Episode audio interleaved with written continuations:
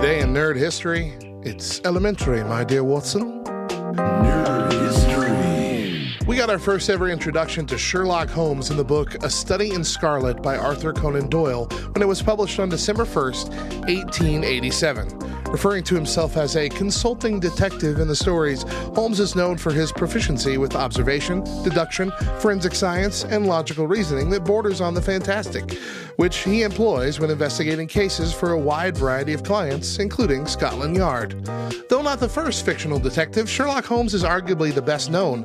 According to Wikipedia, by the 1990s, there were already over 25,000 stage adaptations, films, television productions, and publications featuring the detective, and Guinness World Records lists him as the most portrayed literary human character in film and television history. Holmes's popularity and fame are such that many have believed him to not be a fictional character at all, but a real individual.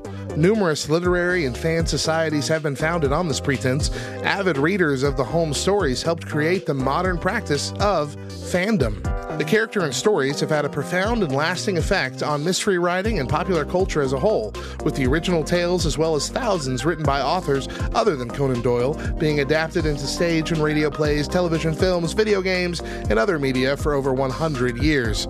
Just in the last 13 years, Sherlock Holmes has been portrayed by Robert Downey Jr., Benedict Cumberbatch, Jonny Lee Miller, Sir Ian McKellen, Will Ferrell, and most recently, Henry Cavill in the new Enola Holmes movies that follow the stories of Sherlock's little sister. All of these portrayals have been wildly different, yet all have been decidedly Sherlock.